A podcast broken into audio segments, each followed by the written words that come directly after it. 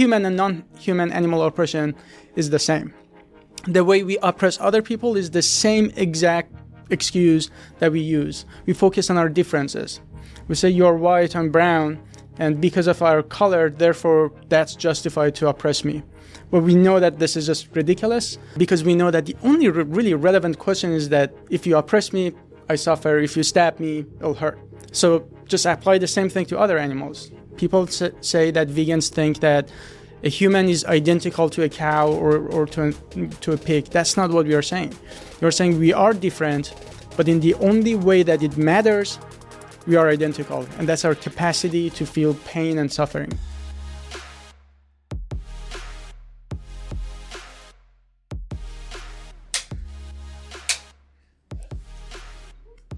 Okay, amazing. What the hell is up? We are back at it again with another episode of Jamie's Corner. And today I have for you Dr. Harsini and Daraius. Hello, guys. Thank hey. you so much for coming on. Thank you. Uh, pleasure to be here. You can call me Faraz. Faraz. Faraz, it is, you guys. Today we are going to talk about everything from science, the correlation of science and veganism. We're going to talk about relationships, dating non vegans. We're really going to get into it. So, without further ado, I present to you Dr. Faraz Harsini. He is a cell physiology molecular biochemist. Biophysics. Biophysics.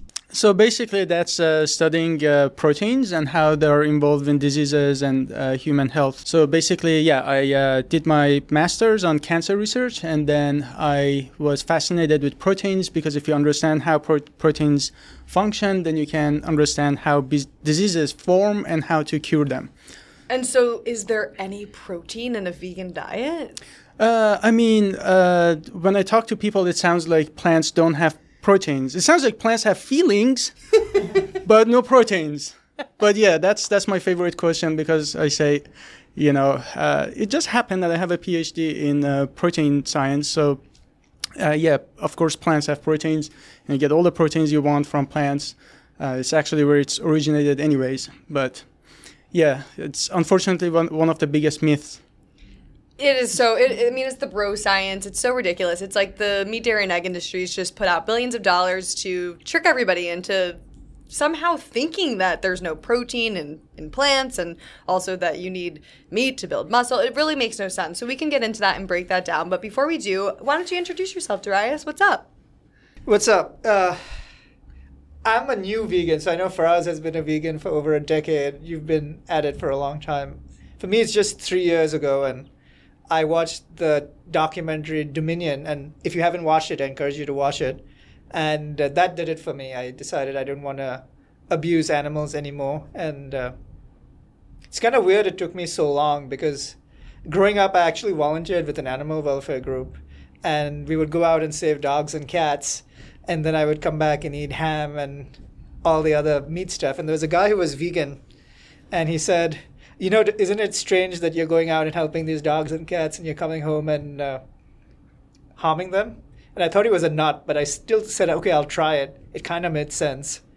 But I couldn't go more than three days without just like wanting to shove ham back in my mouth. And yeah, it was an addiction for me. And I didn't really acknowledge it as an addiction. I would make a lot of fun of people who were vegan and vegetarian. When I was in school, I was a little mischievous, so I took a chicken leg and I oh, ran God. after someone who was vegetarian until he cried. You did not. Out you go. Out you go. You're being punished.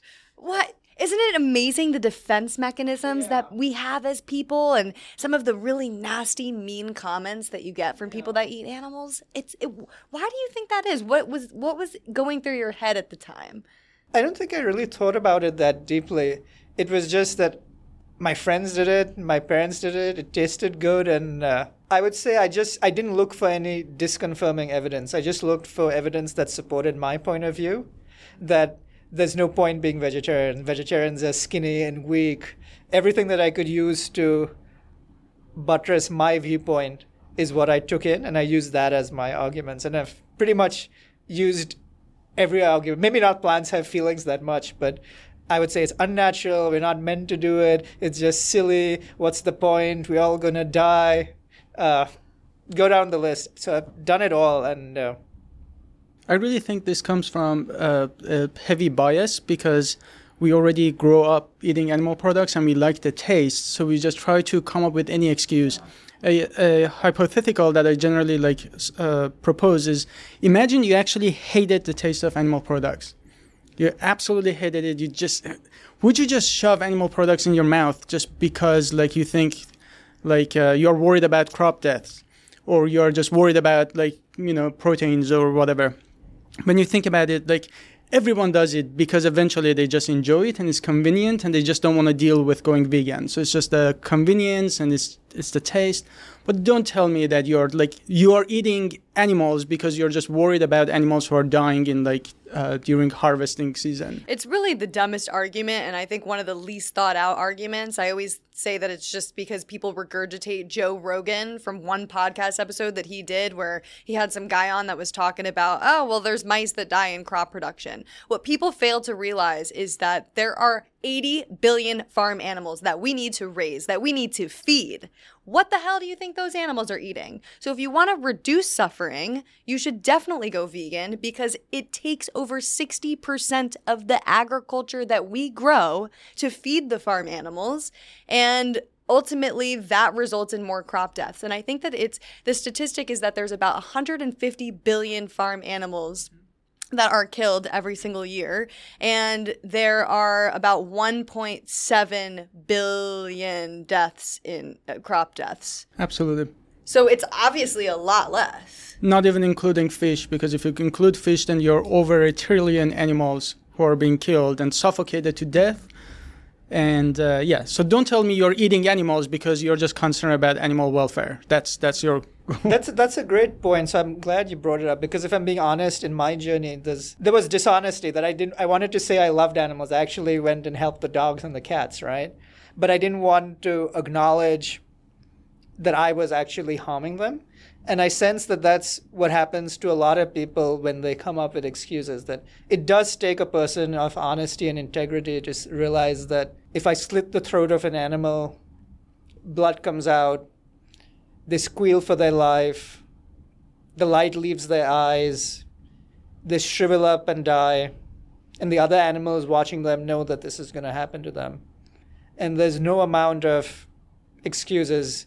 They don't know what they're feeling, or animals don't have emotions. We know at an emotional level, we know deep down, we know in our heart, we can if we have any analytical capability we can use a rational argument that if this was to happen to another mammal why wouldn't it harm why wouldn't they feel emotion and pain right? And we use all types of excuses to just avoid seeing that because if we see that we know we have to change. And many of us just don't want to change. And i'm a prime example of that. It's easier to dangle the chicken and chase the vegetarian than it is to acknowledge that i'm the monster within Oh, I love that. We're definitely taking a soundbite from that because that is so true. And as activists, we see those reactions on a daily basis, whether it's through social media, whether it's through cubes of truth, where we hold TV screens in public places and show people where their food products are coming from, whether it's any form of activism, we are like a mirror and a reflection to show people their own guilty conscience in a way. And I and oftentimes I, I say, you know, honey, it, it, it's not me, it's you. And the way the way that you're reacting is actually just a reflection of how you're feeling on the inside. So I would rather have a reaction out of somebody than no reaction yeah. at all. And part of the reason why is because I almost find it more concerning if somebody just says, I don't care. Yeah. Whereas if they are getting a little bit defensive, they are actually reaching a stage of truth. And the three stages of truth one is ridicule and humiliation, two is violent oppression, and three is acceptance. And we are seeing the wheels turn in these people's minds. They are thinking about what we are saying. And a defense reaction is actually a step towards, I think, going vegan. That's that's a great observation because I've heard a lot of people say, "Oh, you shouldn't say anything that offends others," but I don't think that's the model to look through it, right? Because one, if someone else's reaction controls what I say, then I'm basically a puppet, right? I'm always walking on eggshells, as they say. I'm always trying to figure out how not to trigger that person. I'm not saying you should trigger that person, but what I'd invite activists and everyone to see is that as long as my intent is not to humiliate you or make you inferior and me superior, it doesn't matter what I say and it doesn't matter what the other person's reaction is. As long as my intent is coming from a place of love and compassion and care, it doesn't matter what the other person's reaction is. And the example I like to use is that hey, imagine there's a child or a woman or a man standing in front of a bus and you go and tackle that person. It's a very violent action, right? Body to body, you're physically moving them away from that bus. But at the end of the day, it's a very loving and compassionate thing to do, right? So, similarly with our words, it's not what others think, it's whether our intent is coming from truth and compassion. And sometimes you have to yell at the child to take his hand away from the stove. 100%. I uh, just wanted to add um, even people that you mentioned that they rather have like no reaction or they say, oh, yeah, I just don't care. I think even that is a form of resistance. Um, so when it comes to resistance, we are like evolutionary designed to resist changes. And like there is a reason that habits are hard to break because every time we stuck with a habit, it meant that we survived. Everyone who died was uh, the person who went to try something new and you know didn't end well. So there is a reason we like habits and we don't like to break them. But even those who say that, uh, oh yeah, I, have seen the footage, it just doesn't bother me. I don't think they, they are being uh, genuine. I think that's also a form of resistance because when you ask them, so if you like step on a dog's foot, you're just gonna say, "Ha, yeah, you know, these these animals don't have souls. I don't really care." You know, are you gonna do that, or are you just gonna feel so bad that you literally apologize to a dog as if they can understand your words? I think everyone understands that animals can suffer, except that they just try to disconnect because they know if they connect or if they tell me that they do care, they know what comes next, and I'm gonna hold them accountable, and I'm gonna say, you know, like you mentioned, they may get angry, and all I say is, I'm a mirror. I'm showing that you say that you care for animals, but with your actions, you're causing this. And I generally, literally ask them, what do you call a person whose action and values are not aligned? And they tell me hypocrite. I'm like, yeah, that's the honest. So you get that honest response, and you tell them, yeah, I was a hypocrite before I became vegan, right? We all were. None of us was born vegan, right? It was co- inconvenient. I love t- taste of animal products, but at some point, you just have to face it and do the right thing. 100%. And so, what are you guys doing with Allied Scholars for Animal Protection? And talk a little bit about how you both met and the, these conversations that you're having. What are some effective forms of activism that you guys are doing today? Yeah, so I became vegan about 10 years ago um, when I was doing my master's and i noticed that there wasn't any like resources for me to use for my uh, when i was in the university um, so and I've been working for all animal rights organizations in the US, uh, volunteered for all of them. And I noticed that there is a huge gap, and that's the fact that there is no unified infrastructure for animal advocacy in college campuses. So students don't have guidance, they don't have support. So that's what we are providing them. Um, and at the same time, we are trying to help them to go find careers that can long term change the system. Because when you think about animal advocacy, you are always like, should we focus on individuals or should we focus on the system? And I say both. But you change the system by changing the individuals. Mm-hmm. Individuals who are passionate, who then use their careers and what they learn in universities to change the system. So our goal is to put these vegans um, in the position of power. At the same time, uh, help other non-vegans to go vegan and I also see a lot of vegans who just think about it as a diet and they may not necessarily understand the urgency. So we are there to say, hey, whether you care about the environment, animals, health, you know, antibiotic resistance, anything you ever care about, the best thing you can do with your life is to dedicate your future to promoting veganism. And so, why this cause out of everything? I mean, you come from an immigrant background, and so do you, and you're also a minority in many other ways. You're gay. Like, why this issue? Why animal rights? Uh, that's a great question. Uh, generally, I speak about this for like an hour, but I try to make it really quick.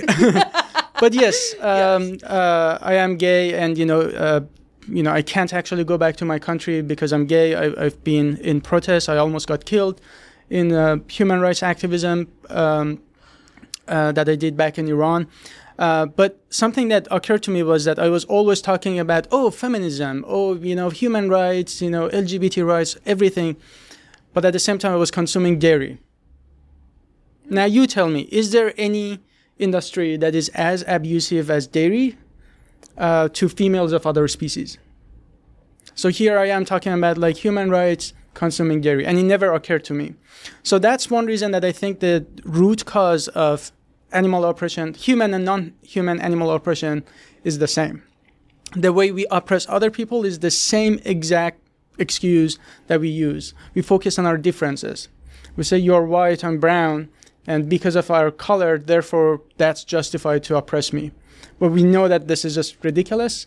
Um, we are morally advanced that much uh, because we know that the only re- really relevant question is that if you oppress me, I suffer. If you stab me, it'll hurt. Um, so just apply the same thing to other animals. No vegan. This is the biggest problem that I see. People say that vegans think that a human is identical to a cow or, or to, a, to a pig. That's not what we are saying. You're saying we are different, but in the only way that it matters, we are identical. And that's our capacity to feel pain and suffering. But I just want to touch on the other uh, aspects. So I've spent you know years uh, designing drugs for cancer, for inflammatory diseases, for pandemics, COVID nineteen, influenza. Every disease I ever studied came back to animal consumption. Right. So I was just so tired of uh, spending resources and time and money on coming up with temporary solutions, bandages, instead of addressing the root cause, which is uh, animal consumption. Absolutely. I think you really said it all. It's this it's this idea that oh, well because there was a fire at the dairy farm in Texas that killed 18,000 cows, people are saying, "Oh, we should just instill more protection against fire." No, look at the root cause. If we just freaking milked almonds, we wouldn't be having this issue in the first place. It's it, people just keep trying to try to make something bad good. Uh, and it really it just makes no sense. It, it constantly results in some type of problem. It results in death. It results in uh, people that are we're going to be seeing more pandemics in our future our environment there's so many different issues so i guess talk a little bit about what you guys are doing with asap and how people can get more involved and why you think targeting college students and outreaching to universities is effective and important yeah, I answered the last question first because it's the most important one. Why college students? Because, or that generation for that matter, because they have the power. These people are going to become the future uh, advocates, future politicians, lawyers, uh, doctors, and they can then use that passion to change the system. Um, there is so much talent in universities. Every time on, I'm on a campus, I see like you know smartest pe- people. They they are so passionate about these issues. They care about the environment. They care about health. They care about animals. They just don't know about veganism. They don't know how much power they have. So we really want to harvest that power. We really think that the solution is in um, this generation. So that's why we're focusing on them, and also uh, generally, after college, people already have careers, uh, and the older you get, it's harder for you to change. So that's just the best, you know, time to to influence a future generation, and we really want them to become the future leaders. Um, but what we are doing, we basically with allied scholars, we focus on three areas. One is outreach, so we help vegans not to shy away from talking about, you know, why they're vegan, understand all the, you know, how to defend their position because there's so much misinformation there, right? So we help them to speak up. Um, I think Daraius can talk more about this, but like vegans have been told that you know, oh, you know, you're always like talking, you know, uh, you're always saying that you know, famous joke. How do you know someone is vegan? Oh, don't worry, they tell you, right? uh, haha. Uh, yeah, how do you know someone is anti-racist? No, you know, you would know because if you make a racist comment, they it's our moral obligation to say something, right? We are not worried about ourselves to be judged. We say something. So, first thing, we want to train and support vegans to be vocal. Second, we work with uh, medical schools. We bring plant based nutrition to medical schools. We really want to bring that education in. And third, we work with dining halls to go plant based and reduce that barrier that people say, oh, it's just really hard to go vegan. So, we want to remove that barrier and generate a positive feedback loop that it just grows and grows by itself. Amazing. I think that's absolutely incredible. So, okay, you're doing all these amazing uh, events at college campuses. So, what are some effective outreach events that you have? Um, yeah, one of the most effective ways to do outreach is actually giving away uh, dog meat and uh, human breast milk. Lovely for us. So, why dog meat and why breast milk? because we noticed that people are just very concerned about protein bioavailability. Um, and it turns out the protein bioavailability is actually higher in dog meat. So it also tastes better, right? So for a lot of people, they, you know, all they, they're against animal cruelty, but as long as it tastes good, it justifies animal cruelty. So there you go. You have now dog meat that if you roast it well, it's just amazing. Tastes amazing. It's, it has all the nutrients that you want. And breast milk, human breast milk, right? It's meant for humans, right? Instead of like uh, dairy milk, which is like meant for baby cows. So it's meant for design for humans, evolved for humans, nutritionally adequate, and you know, um, why not? Absolutely brilliant. And I hope you guys know we're being facetious here, okay? This is it it is not actually dog meat and it is not actually human breast milk, but it really does draw people in and get them thinking, "Oh my god, they're right. You guys have a point." Right? Because then they're able to actually look at this issue head on for what it really is. So why not just drink human breast milk as opposed to cow breast milk? Uh, and by seeing the demo, you really get those wheels turning. Especially when it comes to when people say, oh, you know, harming animals is wrong. We just have to do it quote unquote humanely. Then we say, here are dogs. We treated our dogs humanely. And they still say no. I'm like, how come? Yeah. If humanely, humane slaughter and killing makes it okay, then how come you, you still have problem? it just goes to show the speciesism that exists. Exactly. That people have this, they're drawn towards dogs, but then it's okay to harm a cow, chicken, pig, or turkey. It really just absolutely. makes absolutely no sense. So, what about some conversations that you guys have had with people? Anything stand out in mind? I, I know you just released that video with Natalie Fulton. Yeah. Tell me a little bit about that guy that was yelling at you. To answer your first question about some of the conversations, what we've noticed is that when we talk about dogs, people come in saying, "Is this for real? You shouldn't do that. Uh, it's disgusting," right? And they come and say, "You sh- you shouldn't be harming dogs." And we say, "Well, what's the difference between a dog and a cow?" And then they say, "Well, one's for consumption, one's for not not for consumption." And we say, "Well, what happens if I kick that dog? Does it feel pain? Does the cow feel pain?" So in many ways, they've done our work for them. And then what's fascinating is that when we say, "Yeah, you're absolutely right. You shouldn't be." Eating dog and you shouldn't be eating cow and pig that's when it switches and they're like they realize what's happened and then they'll fiercely try to justify why dog bad cow good mm. so again it makes it makes our work easier because they've already done a lot of the arguing for us and we just pointing it out to them. And the last demo that you guys did was absolutely brilliant. You had a whole tent set up. You actually had advertisements playing on a TV screen showing Labrador Retriever meat and, you know, pug filet mignons or what. I mean, seriously, brilliant, yeah. brilliant advertising. And I think you use your background in marketing and advertising to put, pull this event together. So it was really, really well done. Um, I really would love to do this with you guys one time because I think it would be really fun to see people's reactions and get people thinking. So, I guess so one thing that we also experience a lot of is this humane washing, this green washing. Oh, pasture raised, free range. So, what does the word humane mean to you? That's actually what I ask people uh, because you're absolutely right. I think that's one of the biggest problems with our movement. You go to any grocery stores and you see all these labels free range, cage free, uh, humanely raised, certified this, certified that. And people tell me, yeah, the footage you are showing here from factory farms is terrible. It just has to be more, be done like nicely. And I ask them, or humanely, and I ask them, what is humane? And generally, they, they don't have an answer for it. And I tell them if you actually look up the word humane in dictionary, that means act of compassion and kindness.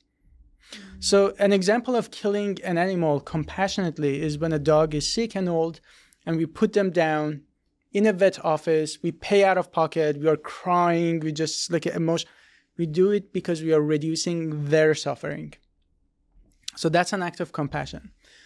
But when you eat an animal just because you like the taste, when you kill a healthy animal who wants to live because you just like the taste of their flesh and body part, that's anything but compassion. That's literally the definition of being selfish.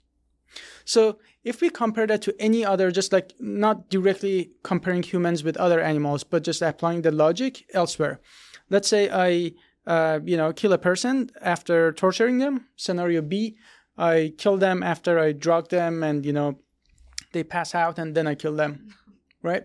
So I think everyone realizes that the second scenario is not just morally okay because they didn't feel pain. So that right. so you yeah of course it's better. ridiculous that people I have, that people right? even come up with these scenarios. Like you really are trying to make something. You're calling something in a slaughterhouse humane. What the that's where I'm get, getting at. That when something is inherently wrong, such as murdering a person who didn't want to die, even if I remove the pain from scenario, it doesn't automatically become okay.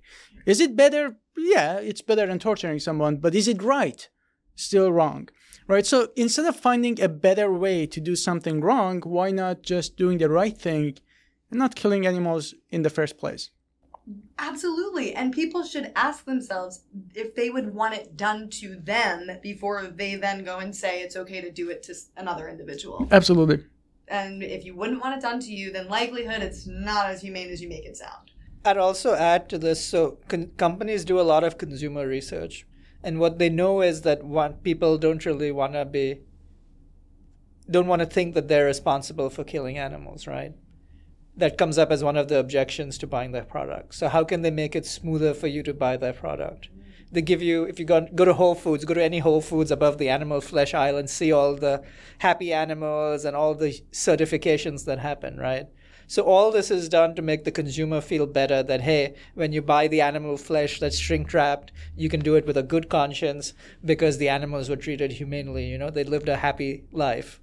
And that's what helps sell their products. So just know that when you buy that, you're just falling prey to marketing. There is no humane way to end the life of someone who didn't want to die. Someone was telling me once, uh, yeah, I buy my meat from somewhere like animals are raised in like they're just like super happy. They just have one bad day. It irritated me so much.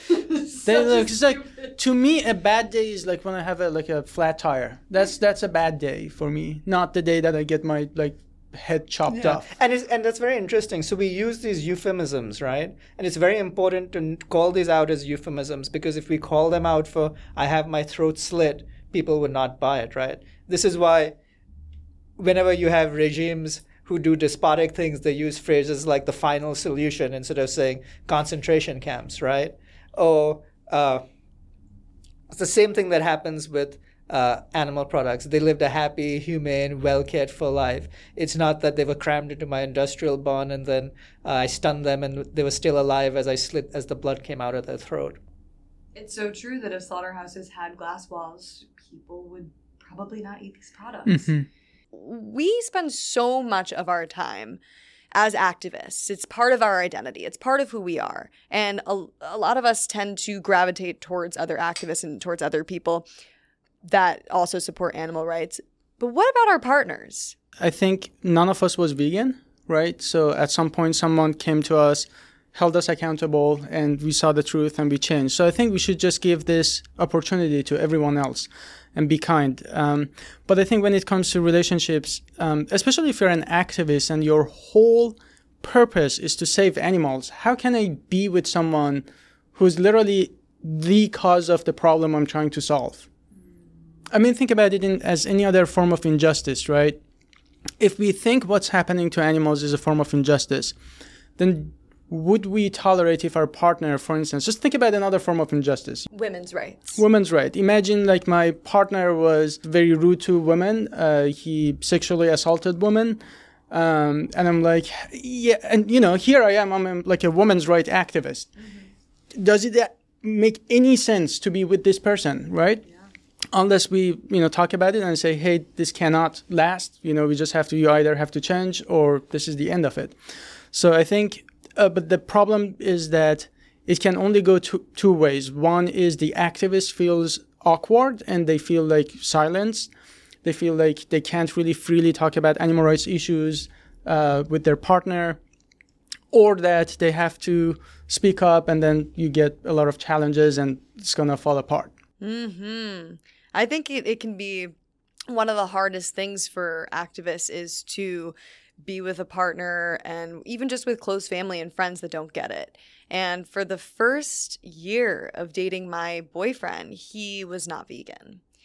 And it did cause a lot of issues. It was really hard to be on the same page when we first started dating. And I decided I would give him time and I didn't want to force it down his throat because ultimately I wanted him to go vegan because he believed it was the right thing to do, not because I am forcing him to. I didn't want him sneaking cheese behind my back, you know what I mean? So I set my boundaries from the very beginning and I said, listen, I don't want to see it. I don't want to know about it.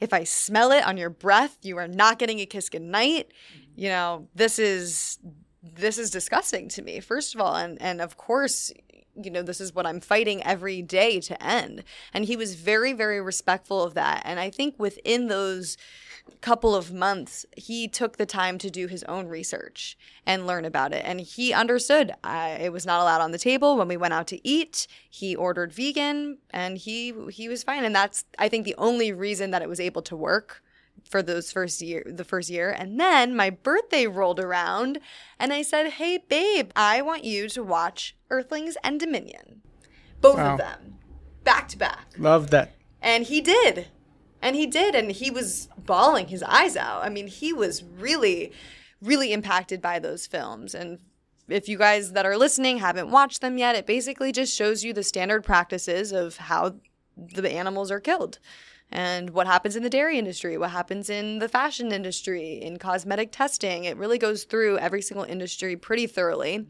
And he watched those and he was like, I gotta change. And he did. And it's been two years since that. We've been together for almost three years. And he gets it now. He's not an activist, but he is not contributing to the issue, which, thank God.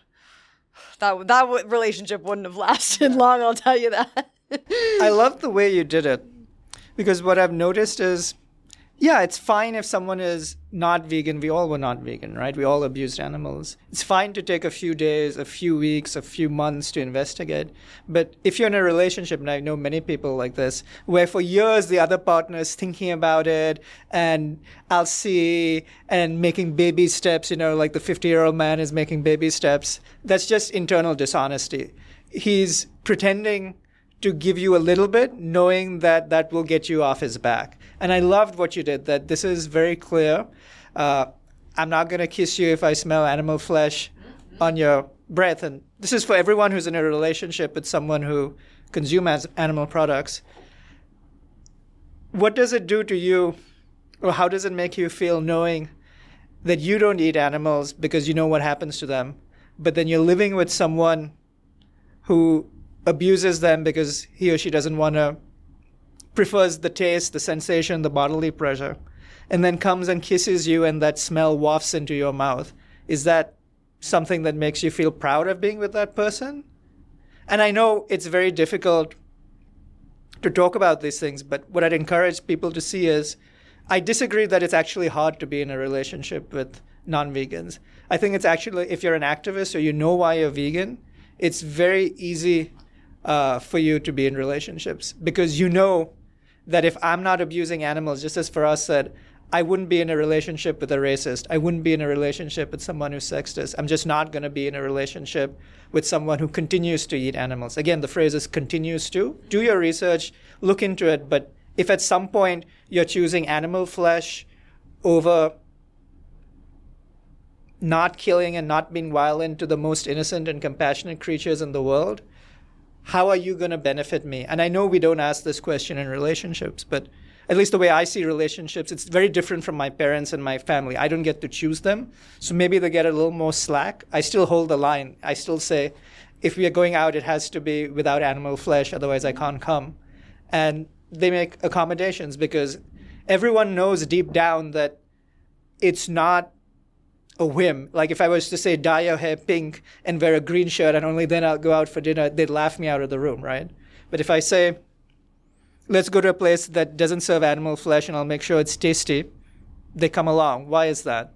because they know inherently that there is something valuable and loving in that. And also, maybe they don't want you to feel super uncomfortable. I mean, you've set those boundaries, and I think that that's really important to do, and not just on the animal rights activism topic, but just in relationship in general. You should set your boundaries, and I think that allows for healthy conversation and a healthy communication going forward. I think we also aren't taught what to look for in another partner, right? So when you look at the media, you look at movies, you look at our parents, what do we choose? Usually it's someone who looks good and someone who's fun, right?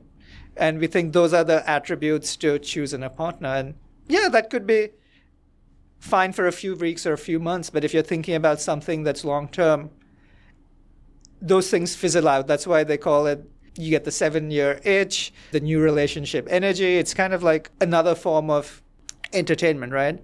I'd say that I'm not against relationships, but there has to be a deeper purpose, right? How is this human being going to help me reach my highest potential? And how am I going to help her reach her highest potential, right? I think that's a much loftier reason to get into a relationship than just fun and pleasure, right? And I think the ones that relationships that have that, that I will challenge you and you challenge me, are the ones that work. Ideally, my companion should be telling me, no, that's a stupid thing 50 times a day. That's the type of partner I want because I do lots of stupid things. He's single, ladies.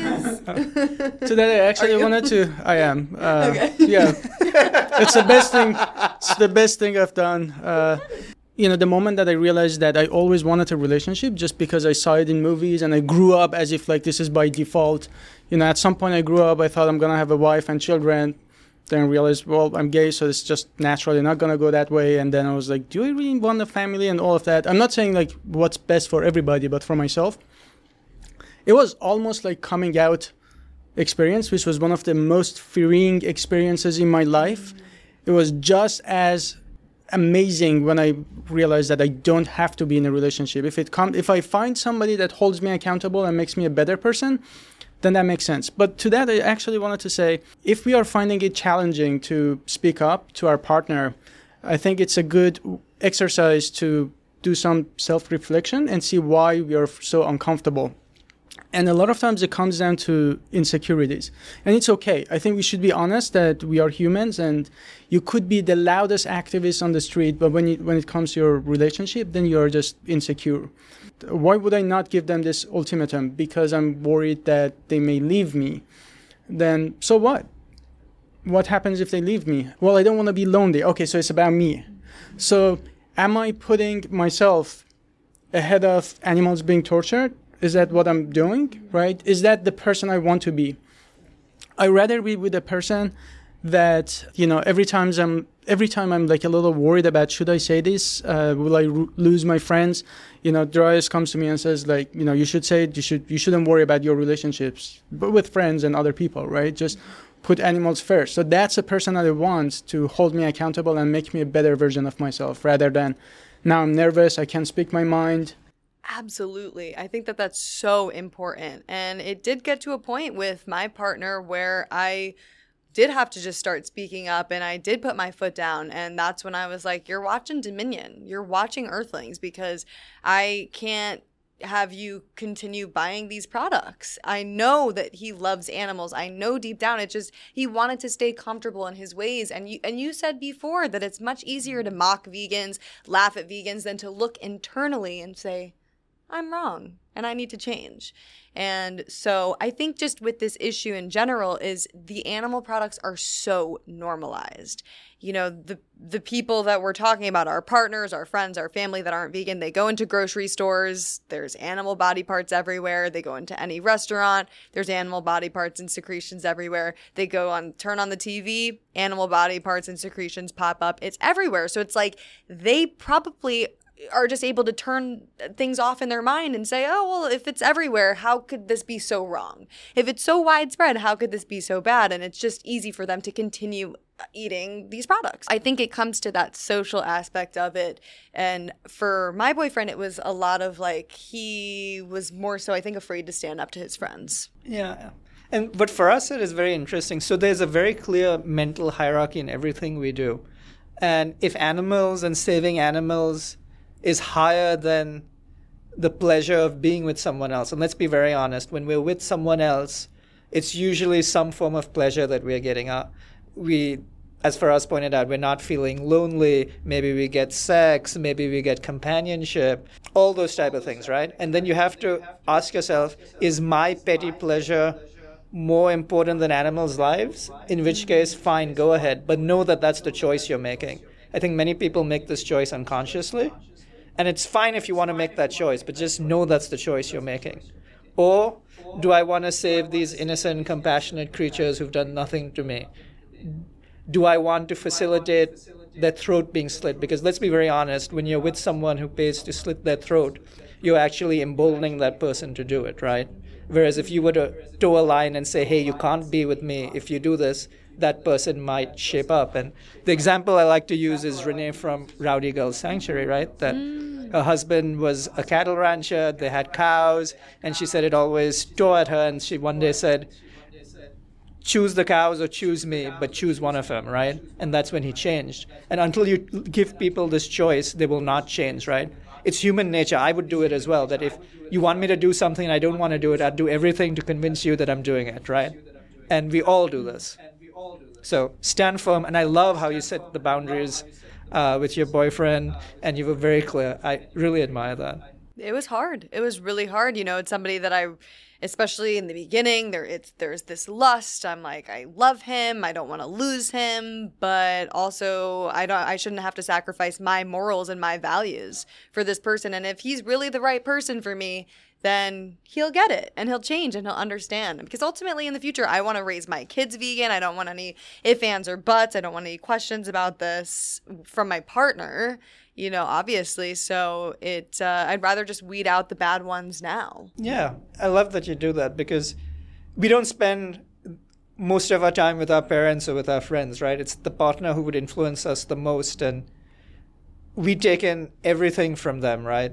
And if they at some level think it's okay to abuse animals it's very it's going to definitely be in contrast to what any of us would think right? And i ask myself that how is this person's abusing animals justifies my being with her? So in other words is there something that she's offering that transcends abusing animals and i've almost never found that there is. Right well the thing is that they don't see it as abusing animals. They say oh well i'm not slitting their throat. The animal's already dead. Somebody else did it for me. And, and that's dishonesty right? Because, and it and it yeah. and it takes courage to say that my partner is dishonest and doesn't want to see the world as it is. She'd rather see the world as she wants it to be. Right, and that hurts right? Because i chose her.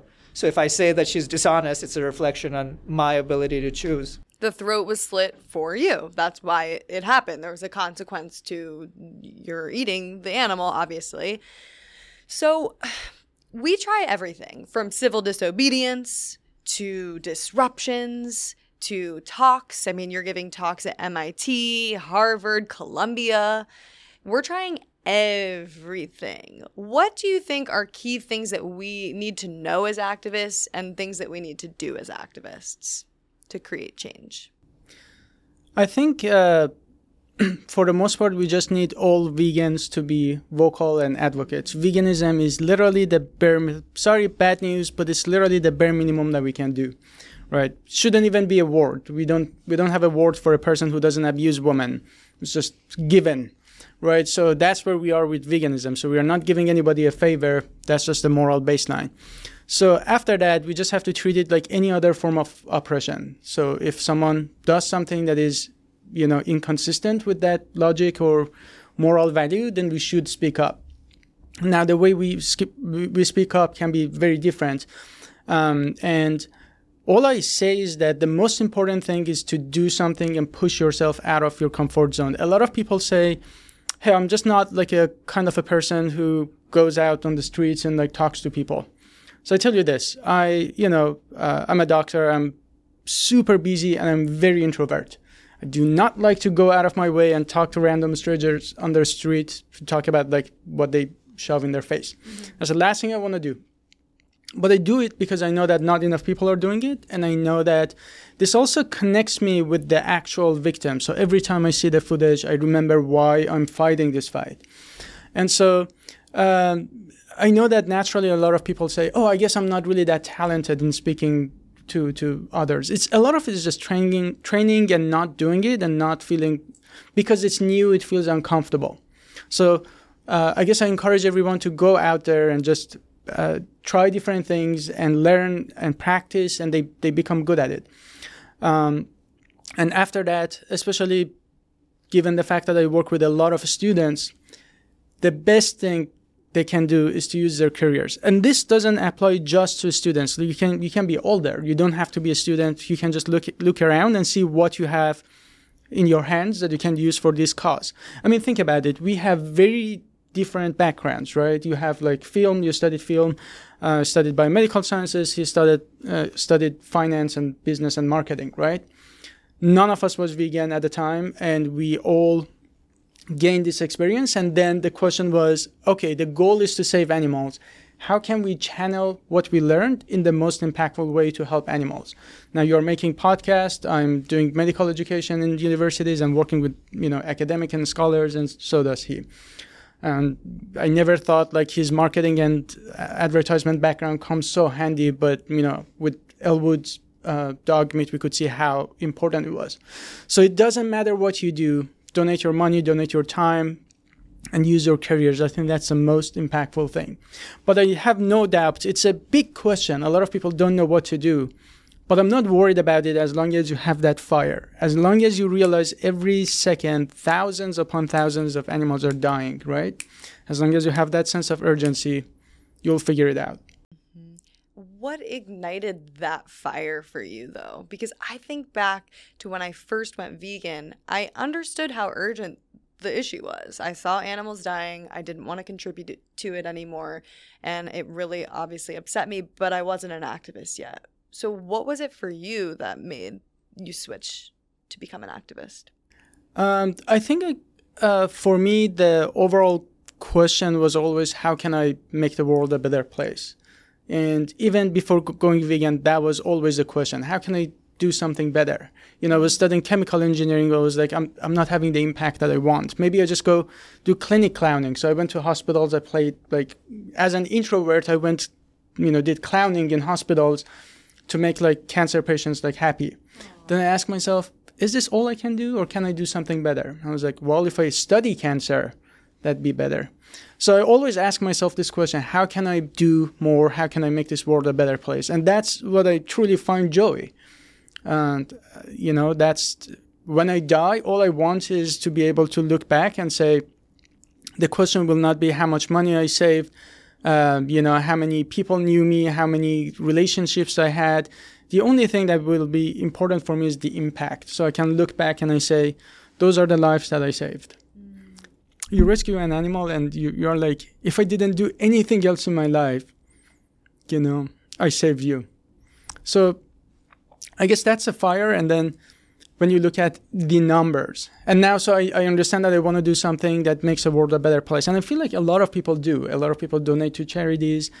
Uh, they work on, I don't know, climate. They care about the environment. They uh, do different things that they really want to make the world a better place. But if you understand the numbers and magnitude and scale of animal suffering, there is literally nothing else that matches that. And so once you combine these two, there is only one thing that you can do, and that's dedicating the rest of your life to this cause. Yes, and this is a cause that relates to so many issues from human rights to the environment to health to animals. It's it's something that is kind of connected to everything when you really break it down. And not to knock myself, but I was not somebody that really cared about anything except partying and being cool and hanging out with my friends. And so it's really it's like if I could go vegan and become an activist, literally anybody can. Like this this path was something I would have never seen myself going down. If anything, I was kind of the class clown. I was never in class. I was like I could care less about anything political, anything social justice oriented. Like maybe, okay, I would want to volunteer at a dog and cat shelter, but it wasn't anything that was really on my radar. And in fact, I kind of wanted to just block it out because it's much easier to not think about the world suffering and just to kind of stay blind and ignorantly blissful. Kind of like when you look at the Matrix, it's like red pill or blue pill. Which one would you choose? And I was definitely in a state where I was just living my life and focused on me. I was very selfish. And I think about when that moment or when that time was that I started to wake up and see how my actions affected the world. And I don't know if it was something where over time that it was multiple seeds that were planted in my mind that then one day I was like, okay, the snap of a finger, I, I need to go vegan and I need to speak up about these issues. And I think also what it was for me was after I did go vegan, it was seeing other people speak up about this issue. Like, I think back five years ago, I would be so proud of myself to where I am today because I was one of those people where I was like, oh, I, I could never have a full on conversation about this. I'm a little nervous. I'm scared. I don't really know the facts. If somebody asks me this question, I wouldn't know what to say. And I will say that by looking at Humane Hancock, Earthling Ed, Ryuji Chua, like looking at other activists and how they articulate themselves and reading the research, looking at the science myself and analyzing it, I can say that now I can speak up about these issues and it's really just practice and it's uh, learning. And th- it's like every single day I'm learning more and more things about this world and how many things we really have to change, you know? You made a very good point with like looking at other people who spoke out and that motivates you because i always ask people like think about people that you admire even not in animal advocacy movement uh, just like in general like you know people say gandhi mlk all those leaders. And if you really think that the quality that you admire in them is the fact that they spoke up and they didn't basically they have the, they had the courage to fight for the victims and like not shut up until abolition of discrimination and violence. And they did not care what other people thought about them. They were in fact uh, not popular at their time right? They went to jail they got shot but they did not give up. And that's why they won. And everyone re- recognizes that right? So how many like all vegans love earthling ed right? But if you love him because why do you like him because he takes his time, he goes out there, he's done his research, and he's doing something that we all know needs to be done. So, if that's a quality, and just remember, these are not superhum- superhumans, right? Those qualities exist in us too. We just have to focus and find them and train, and we can be just as good, if not better, right? Mm-hmm. Mm-hmm. Well, social change is uncomfortable, right? So you look at times you were saying people didn't like MLK. Now we look he's he's a hero now, but it's kind of the same thing. You know, you're you, people don't like vegans because it's we're, we're creating that uncomfortable change. We're trying to create a shift in status quo, and so I I really think that that it's so important to recognize you got to just stop caring so much what people think of you. It, this was a huge, huge thing for me. Like, I really cared so much about what people thought for me. And, and I think when I decided to take on this cause and fight for the animals, I just had to let that go. And you kind of develop a thick skin. You know, I read through some of my TikTok comments or Instagram reel comments and I just laugh at this point. I mean, it's it's uh, it's unbelievable how unoriginal people are. Like give me something to freaking work with, people. I get it. Meat is tasty. Like people will just comment like, "Oh, they'll comment a bone and a steak and I'm going to eat two times as much because of you." It's like, yawn. I've heard this a million times. Come on, people. But you're actually making a good point. Yes, you may actually lose friends or, you know, people may resist, but you also find like-minded people. I mean, duh. Duh we wouldn't have come together. Literally three different countries, three different places in the world, you know, our, our lives uh, crossed. And you ask how we met. We actually met during like Anonymous for the Voiceless Cube. You know, I was like, I just need to go out there and do something. And I was at some place at the right time. And he was there. And we found that we both had that fire. And we're like, how can we do more?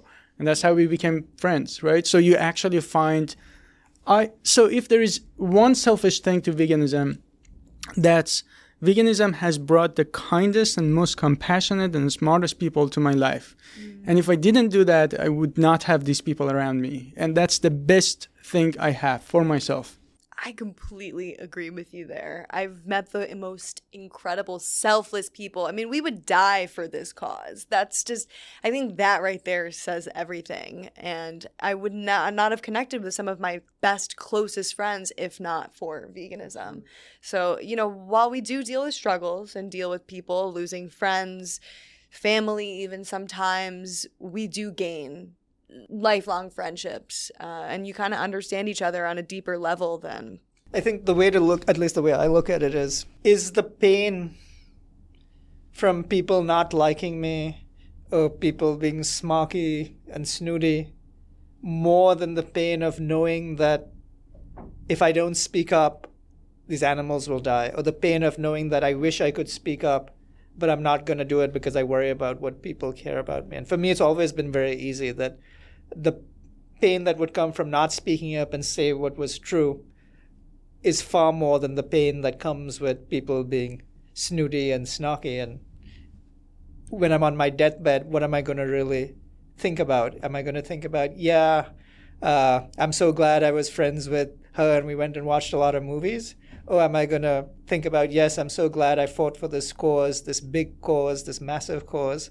And we made some inroads into it. What's what would be better for me and it's to me it's much better to have a big large goal that i may never achieve but at least i fought for it with everything that i had. Absolutely. I love that. Can i give an example to this? Please. Um, so i was hosting a halloween party um, in my house. For the record i hate parties uh, but this was a community that I was really trying to connect with. He likes them. Um, just with like-minded people. Uh, exactly. Um, but uh, no loud music. But anyways, so uh, yeah, so the most most people in this party weren't, weren't vegan, um, and the per- person who was like actually organizing the party um, himself wasn't vegan. So he offered to have like vegetarian pizza in the house, and I was like, nah, you know, let's have it vegan. And he was like, it's expensive. I was like, I pay for it. That's fine. And then. Uh, I wasn't like strong enough uh, to just like clarify that no animal products in my house. Mm-hmm. And he ended up there. And because of that, I never also dared and had the courage to talk about veganism more because I already gave up. Right.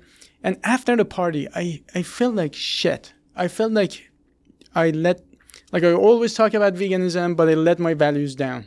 Like I go hold other people accountable, but I can't even hold myself accountable because I'm, I have this insecurity that, you know, I want to just connect with these people. Mm. Who the fuck are they? Like, why am I, why am I letting my values down? Why am I putting animals lower than just some temporary, uh, you know, relationships, friendships, right?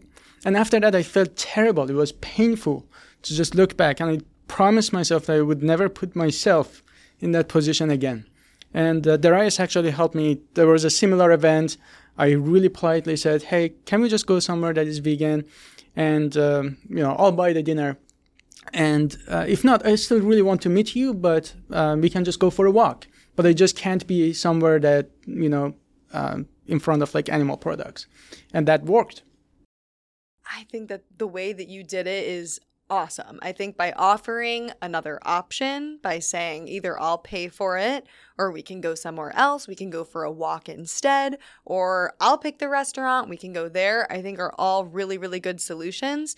I go back and forth with this issue all the time. Is it going to be more effective for me to sit down at a table where there are animal products there so that I can talk to people and answer questions and show them all the delicious food that I'm eating? Or is it better almost as a form of protest like the liberation pledge to just not go at all? And I I will say this flat out. I after a Thanksgiving back in 2019 cried the whole time. I was devastated. I had gone to a slaughterhouse earlier that morning and saw turkeys, and then I came to my family's house and there was a turkey on the table and it was extremely uncomfortable and I pledged I was like I am not sitting down at a table where there are animal products and it did leave me in situations that were difficult because at weddings I would just have to like wander around venues while people were sitting down to eat because I wouldn't sit down at the table or I missed out on a lot of different family events and what I realized is that people stopped inviting me places and it was really difficult and hard. I mean, to, to a certain extent, I just said, oh, I don't care. Like, I would rather not be there. But there were certain events where I kind of did care about not being there, like a grandparent's birthday celebration. You know, my grandparents were in their 90s. Like, how many birthdays are they going to have?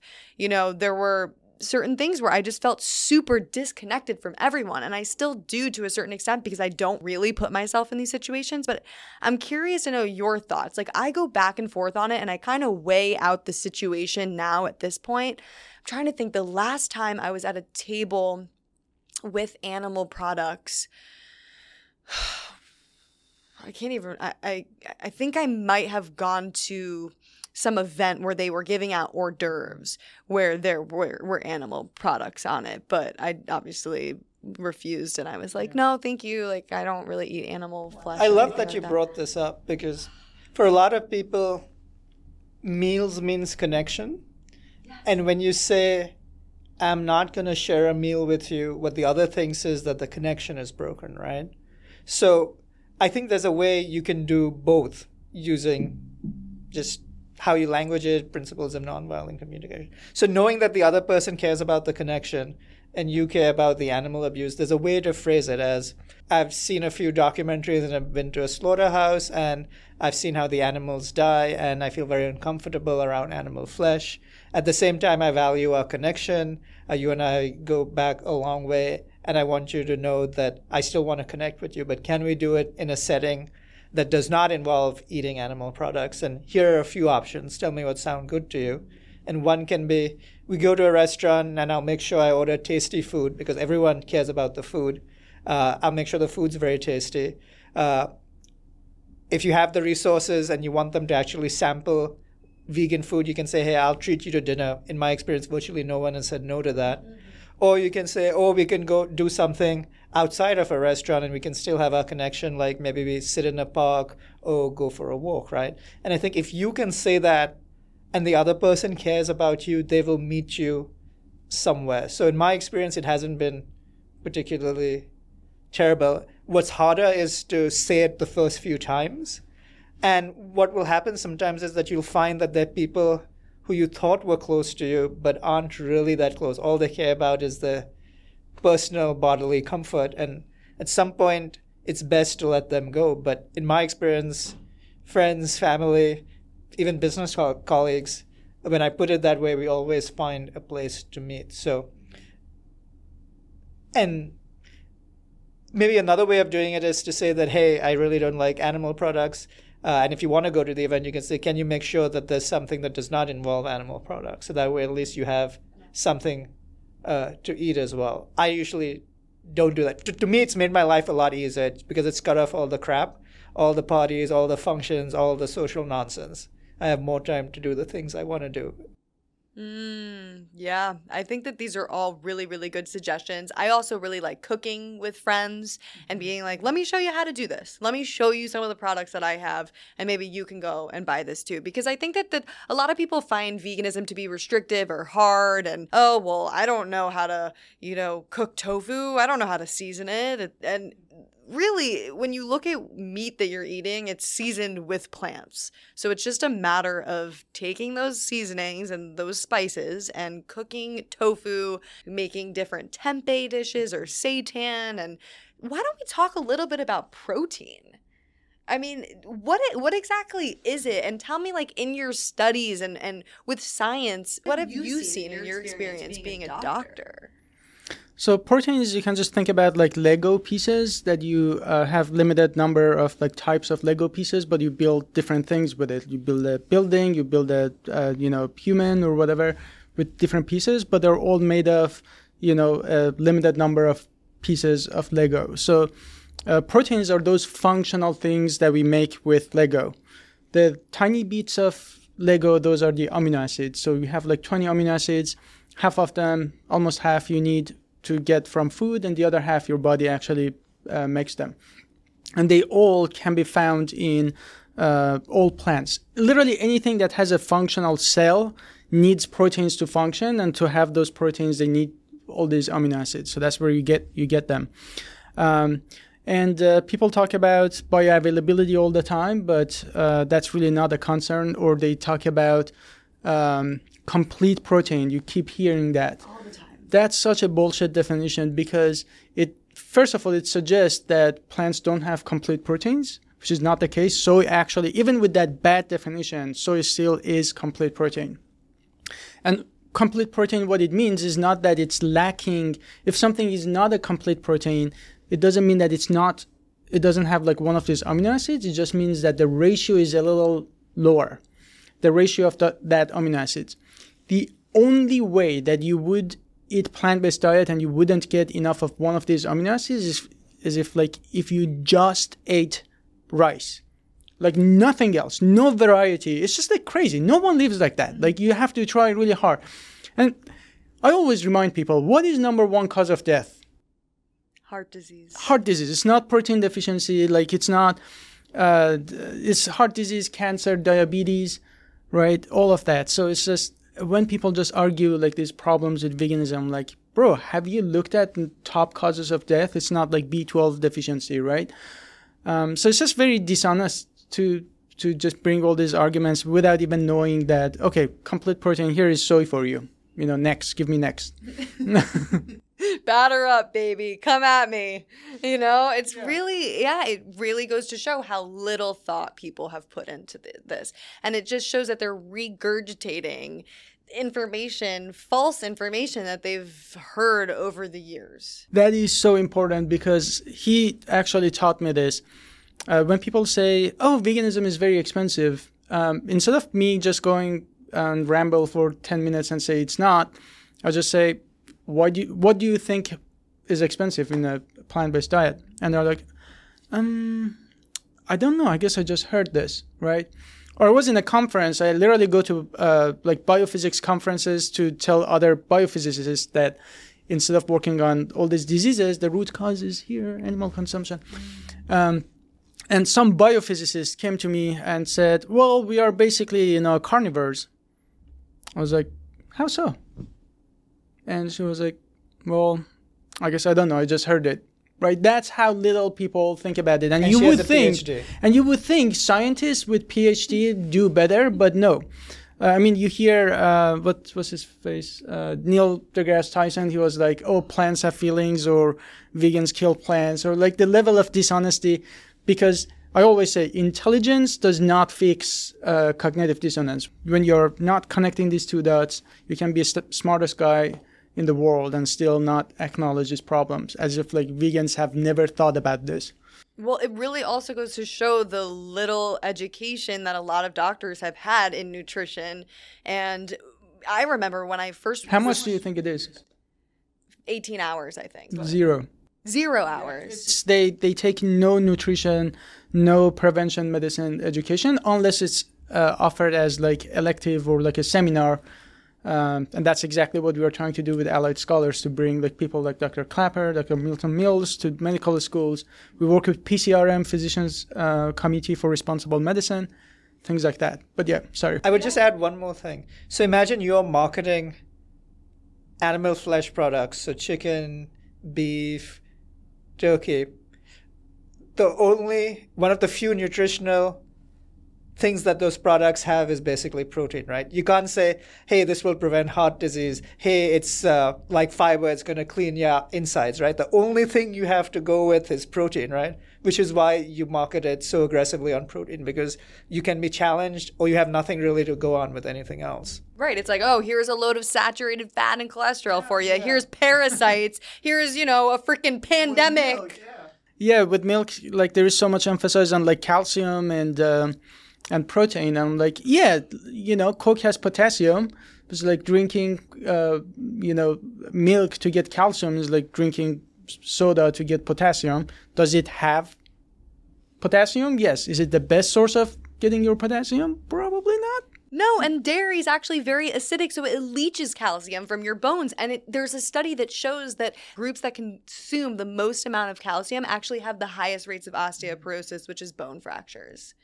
Which is crazy to think. I'll never forget when I was first trying to go vegetarian. I was around 13, 14. I I saw a livestock truck on the highway. I was kind of disturbed by it, and I just remember thinking to myself, I want to dabble in vegetarian, whatever, whatever that is. I, I I didn't even know another vegetarian really at the time. This is 10 years ago. And I went to my doctor, my pediatrician, for a checkup, and I might have been vegetarian for six months. And she goes, Where are you getting your folic acid?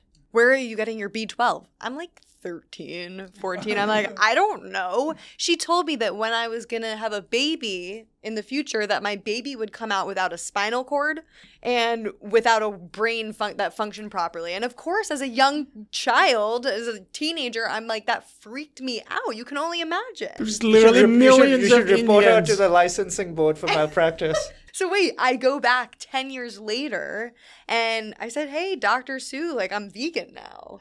And she actually, I don't know if she had looked further into the issue or what, but she is pescatarian now, which is a step in the right direction. but it's still fuck fish. Still fuck that. Yeah, fuck fish. So I, I talked to her about fish and how fish is, I mean, not only horrible for the animals, you're killing the most amount of individuals in the fishing industry, but how terrible it is for your health. It's one of those things where it's people are like, oh, well, I'll just eat chicken because chicken is better than beef. No, it's not that it's better than beef. It, it's just harming you in other ways. It's like, would you rather a bullet to the head or would you rather be hung from the ceiling? pick and choose. It's like a game of Russian roulette. Every single p- animal product that you buy, you're literally playing Russian roulette. You're saying, oh, well, I might get salmonella poisoning today. Oh, I might get a parasite from this today. It's like, why not just eliminate these horrible things that can happen to you? Yeah, the carcinogenic compound in uh, meat is actually from the heme iron um, in meat, um, but that you can actually find it in also chicken and also uh, fish. So they all have that. They all have uh, loads of cholesterol. And I just want to say this fun fact because it's so annoying when when people talk about like bioavailability of iron, heme iron. It is true that heme iron gets absorbed faster. It has a higher bioavailability. What they don't tell you is that when you actually cook meat, heme iron actually goes down. You lose over like uh, almost like 65% of heme iron actually precipitates, becomes unavailable. Non-heme iron, the version that you have in plants, is actually uh, when, when you heat it up, nothing happens. And then you have phytates, which they call it anti-nutrients. Oh, plants have so many phytates. It's just like blocks like iron. Well, it turns out if you actually soak beans or heat or process uh, plants by just like either processing in like Beyond or whatever, or just soaking beans or cooking, you release phytates and iron from non-heme sources actually becomes more bioavailable. And that's something that people don't tell you. And the fact that in Australia and the UK, literally only 20% of iron is actually from the meat that people eat. So the majority of it is already from like fortified foods, like cereals and vegetables. It's crazy when you read that and then you talk to people about veganism, iron, proteins, B12. It's like, God damn it. Oh, God. Well, how about this? I was iron deficient before I went vegan. Exactly. And now my iron levels are totally fine. In fact, I get my blood work done every year. It's actually one of the biggest, yeah, largest uh, deficiencies in the world. So it's not even unique to, to vegans. Yeah, I mean, and B12 is one of those things where, you know, people should take a supplement because our farming practices are different. B12 is a bacteria that comes from the ground, and when you wash your vegetables, Made by a bacteria. made by a bacteria from the ground, and when you wash your vegetables, you're not getting as much B12 as you may have gotten 500 years ago. So, you know, just it, get your blood work done, see what nutrients or vitamins that you may need, and kind of go off of that. You know what's really weird that I've heard is that people now have this new concept where they, they say that certain plants, I guess it might be the phytates, or it, it's something where they release uh, something where they're trying to protect themselves. Free radicals, maybe, or I don't know what it is, but This like plants to, to defend themselves. But I guess it's just so ridiculous. If if it's so bad, then there are so many mammals, and just like look at our closest ancestors, like uh, uh, uh, evolutionary uh, relatives, right? So other primates, for instance, they eat uh, primarily. Not to say that we are identical in our anatomy, we are not. But you know, and they say, yeah, these are chemicals uh, the plants release to defend themselves. Have you tried to catch an animal? Tell me how uh, how like uh, I don't know a chicken or like a cow will defend themselves when you're trying to stab them. Uh, it's just such a such a nonsense, and we know like millions of uh, Indians like have been born and raised vegetarian for their entire life, and none of them is dying from plant toxicity of mm-hmm. I don't know beans and stuff. Yeah, we like? soak our beans in India for a long time. Like if you don't soak your beans, they look at you like you're stupid. soak your beans. Soak your beans. People. That's a take-home message from this podcast. so, what is it like back in India? What is the vegan scene like? So, we got a lot of vegetarians, but I feel like there is a little bit of a resistance to the dairy there. There's a lot of resistance. So, India is the number one uh, dairy consumer in the world, right?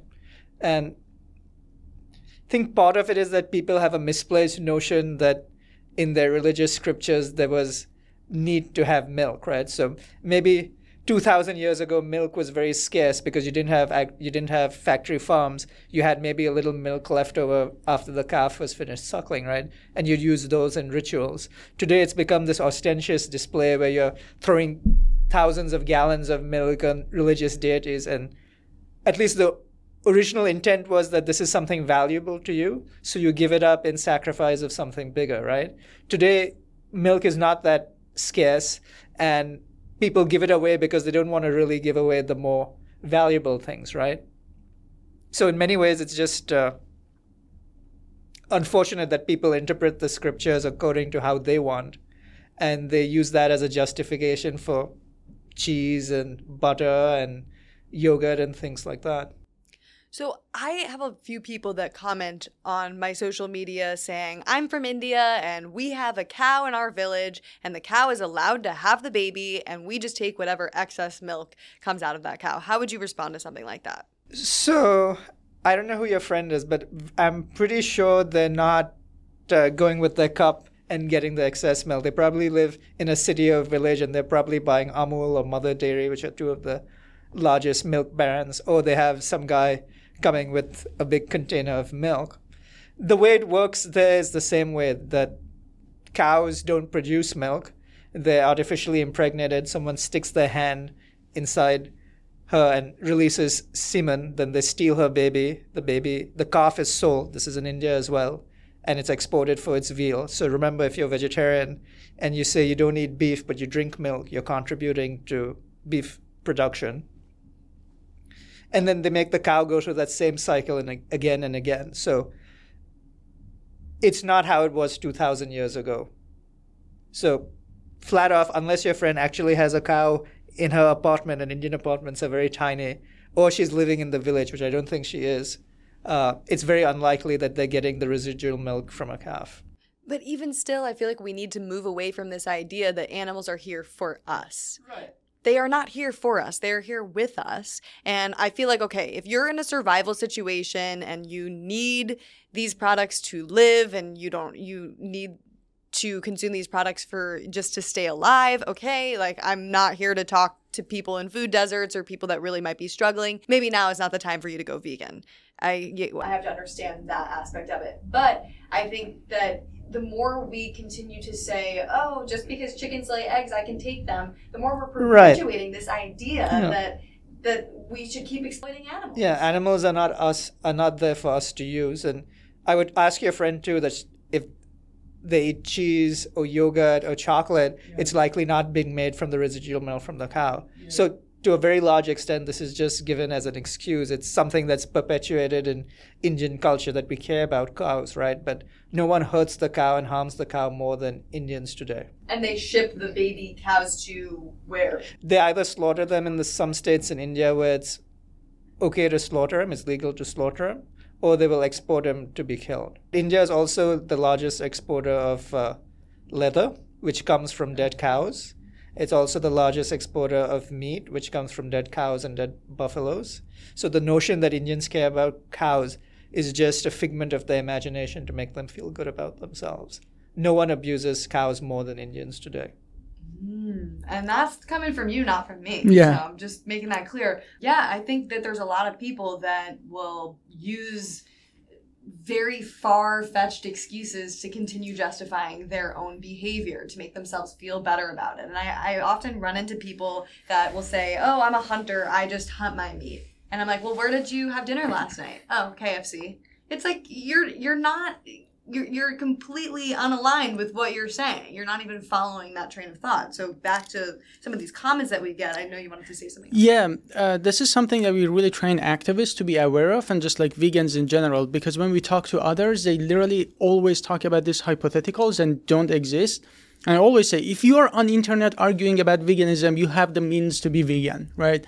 Um, and especially we're both uh, we both live in Texas, so we get a lot of like, oh yeah, I hunt all of my foods. And I was like, bro, first of all, what about dairy and egg, right?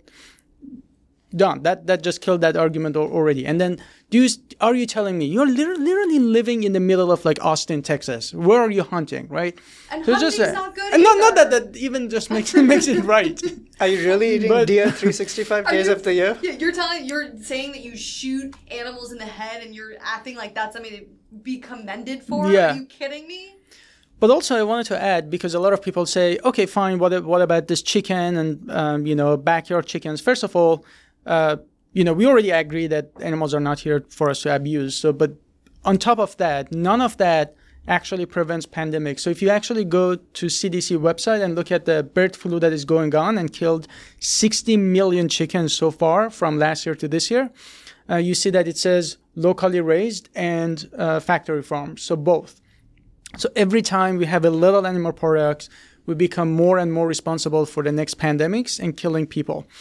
Um, and to that, I also want to add that every single time we have a little animal products, we are normalizing consumption of animal products. So other people don't even know where this maybe maybe this is like a I don't know some hypothetical milk that never bothered any animal, but like other people don't know that, right?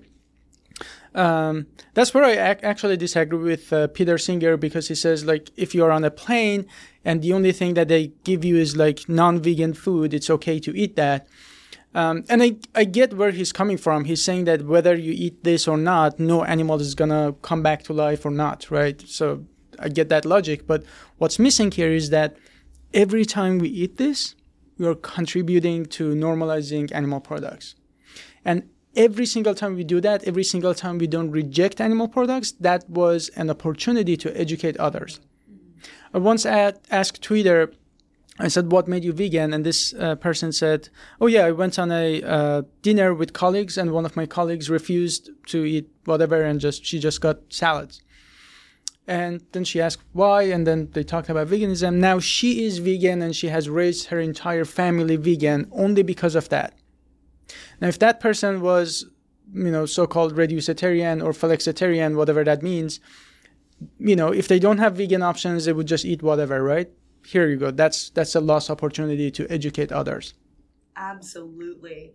Absolutely. I don't find it hard. I mean it's really it's a stand against oppression. It's like would you eat the dog meat if it were on that airplane because that was the only thing to eat? No you you wouldn't. Exactly. So it why does that make it any different if it's a pig piece of meat cow fish, it's not any different. These are all individuals that wanted to live, that had every right to live and be here and exist like we do. And uh, I, I don't think, I think you said this in the beginning, it's like we don't have to necessarily be obsessed with animals and love them and see them as we see humans. You just have to recognize that we shouldn't hurt them and that they have a right to be here and live and and that's it. And that's really what veganism is. yeah. and we should also see that consuming animal flesh to kill someone else that didn't want to die just to satisfy our taste pleasures is just abhorrent and wrong. And there's no two ways about that. It's, it's, it's a mark of an unloving person to put their pleasure over someone else's life. Yeah and you know I, I, I sometimes i wonder and i'm like is the world just selfish? Are human beings innately selfish? Or can we really change people? Like, what was it? We're, we're all different people. We come from all different backgrounds, but we came to the same conclusion that veganism is a moral and ethical. Of course, people change, right? Otherwise, why would be why would we be in this, right? Everyone has the spark of humanity. Everyone has that spark of compassion, right? But as you go through life and conditioning, you harden up. Why are children so uh, fascinated by animals and why do they play with animals? And as uh, the illustration goes, that if you leave a three year old with an apple and a chicken, what is she going to run after and what's she going to eat, right? So it's something that's learned. We know that for sure because we know that forcing children to eat meat takes a little effort. It doesn't come very naturally to them as well. It's the first form of oppression that's taught. Yeah. And I really do believe that if we taught our children to be kind to all living beings, that we would see a very different world. Because surely, if the child could respect a little ladybug on her fingers, she can certainly look at another human being and say, you know, I want to be kind to this person. Yeah, it's all an act of separation. The animal's different from me, the man's different from me, the woman's different from me. So, to answer your question, can you change people? Of course you can, but it will take different tactics. It takes, uh, it takes for some people it can be speaking in a calm voice can, for some people it can be speaking in a more assertive voice it can be being angry it can be ignoring them. You use whatever tactics you have to get the message across right? But everyone has got that spark and just like you light a fire sometimes you need friction to light the fire right? And that's our role to provide that friction. Ideally we light the fire without the friction but if you need it you use it right all forms of activism are necessary and needed. I was actually just talking to my friend about this on the way here. She was like, "Why do you think disruptions are are good? Like, don't you think people just get mad with that?" And I said, disruptions can be extremely effective, especially when targeting corporations, especially when tackling fur and other issues. It really gets back to headquarters and creates impact and creates change and gets people thinking. But mainly, it's like, how would you want somebody speaking up for you? If you were dead on the supermarket shelves. I would want somebody screaming on the rooftop to be like, this is wrong, this is really messed up. So I, I really think we need to try every different form of activism from education to AV cubes to speeches to film to art and really just targeting whatever it is that somebody has within them and what can be sustainable because for a while I felt like I lost myself. Like I was going to slaughterhouses every week. I was really sad. I was depressed. It was like the first thing I thought about when I woke up, the last thing I thought about before I went to bed. And I wasn't me anymore and uh, I, I had to somehow reel that back in and say okay how can i make this sustainable so that i'm here in the long run and so that i don't burn out? And that's when i started my jamie's corner youtube show mm-hmm. and started the podcast and started doing more film. I'm like how can i amplify this message mm-hmm. and reach people? And that's how this was born. I love it. Love that you did it. And again i think this is a great lesson that you don't have to you use what's given to you, right? So we're at war and you use the skills that are given to you. Some people are good at accounting, some people are good at lawyering, some people are great with TV and media, some people I hear are good with proteins. You just use whatever you have.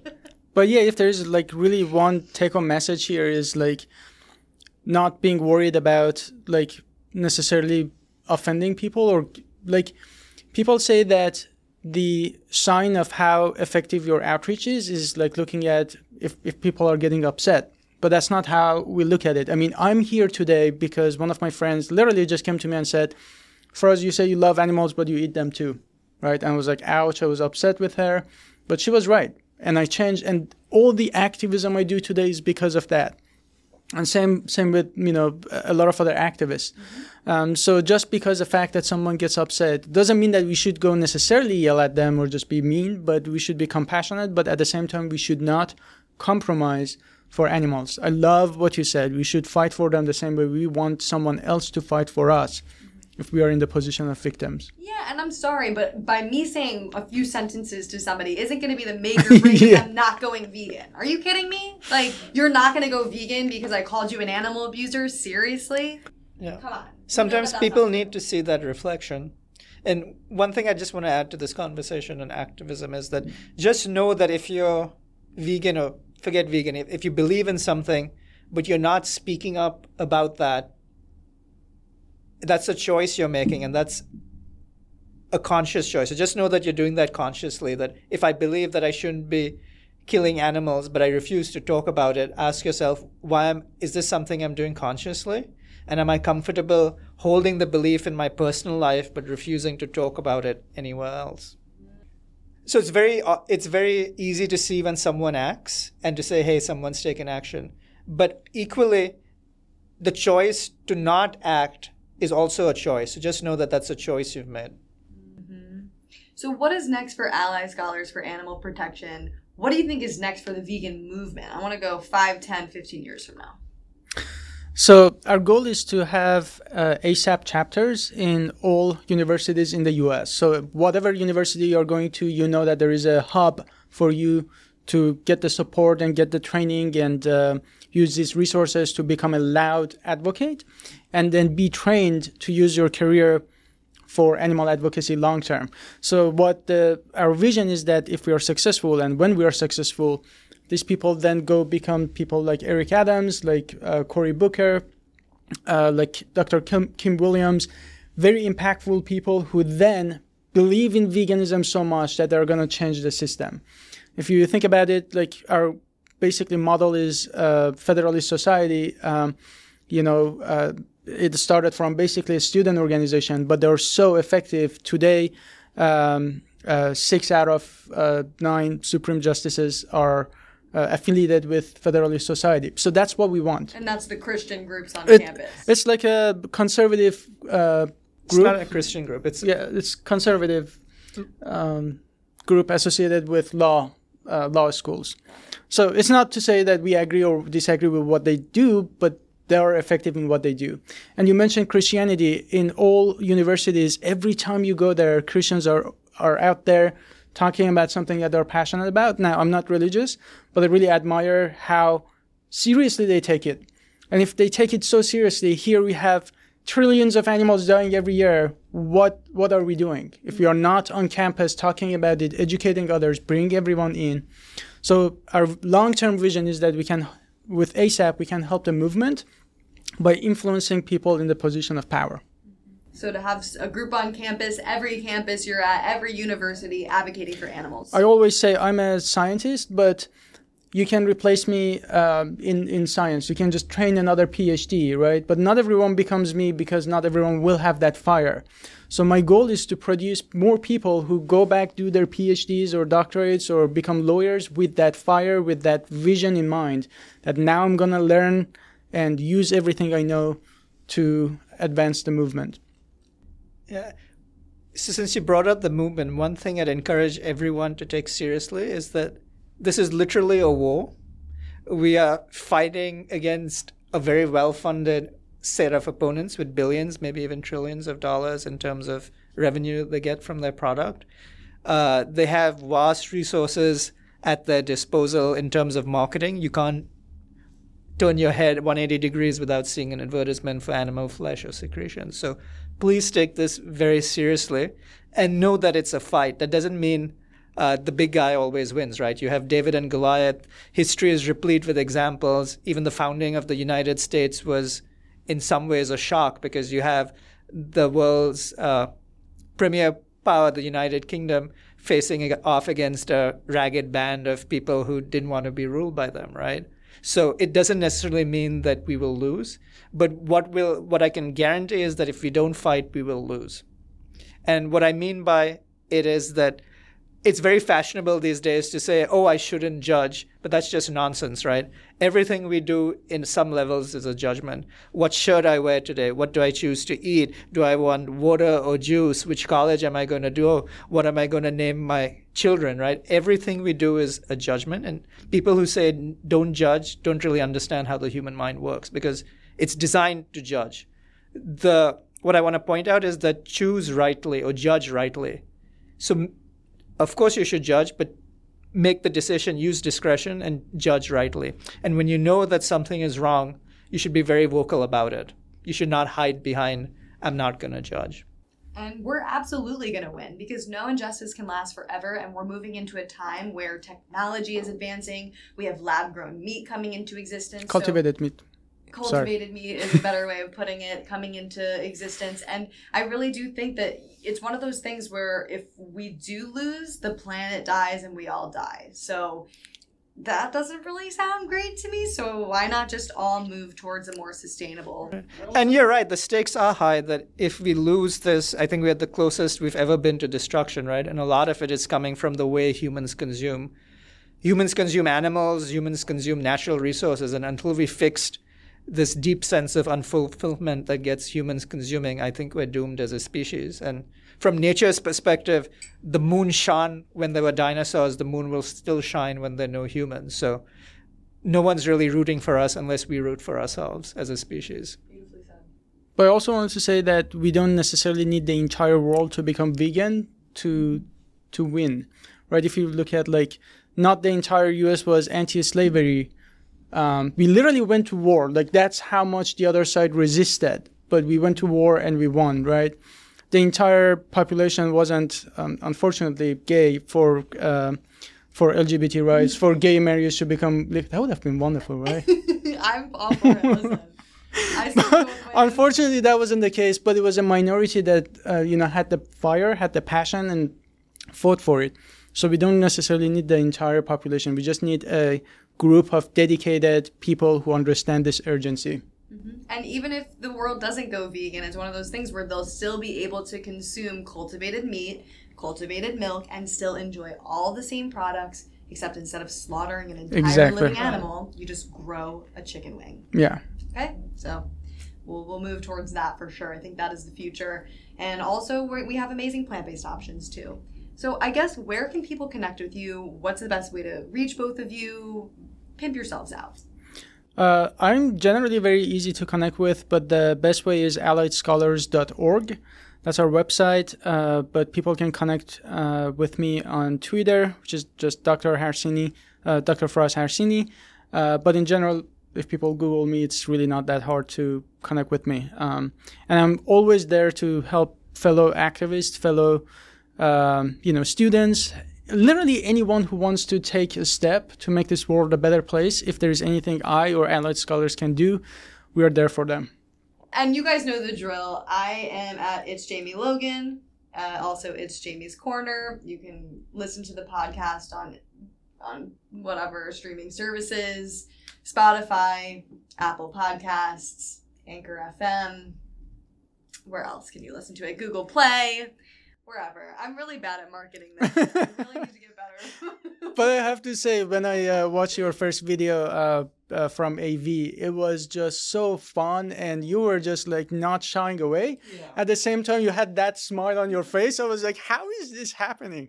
She's saying the most serious things. She's not compromising for animals, yet she has this like big smile and just like laughing about it. It was the best combination. I was like, that level of seriousness and passion is like really what I want um, uh, to see in more people. Yeah, well, it's like step into my office, draw Yeah. with a smile, and then hit him where it hurts. Go check out Allied Scholars for Animal Protection and check out the podcast, rate, review, like, subscribe, whatever. Really appreciate both of you coming on the podcast, spending time with me. We had dinner the other night, which was absolutely amazing. Amazing. So it's really an honor to know both of you and to fight this this fight with you. Same. Likewise. an hon- Thanks for having us. here. And I love your passion and just how I was really uh, shocked actually to see how vocal and how passionate you were because I haven't found a lot of activists uh, like you, and especially women activists. So I love that you're a great model for all of them. Thank you, and thank you. Right back, right back at you guys. We all Thank have you. our role in this movement, and um, I'm honored to fight alongside all of us. Thank you. And thanks for listening, guys. Until next time. Bye.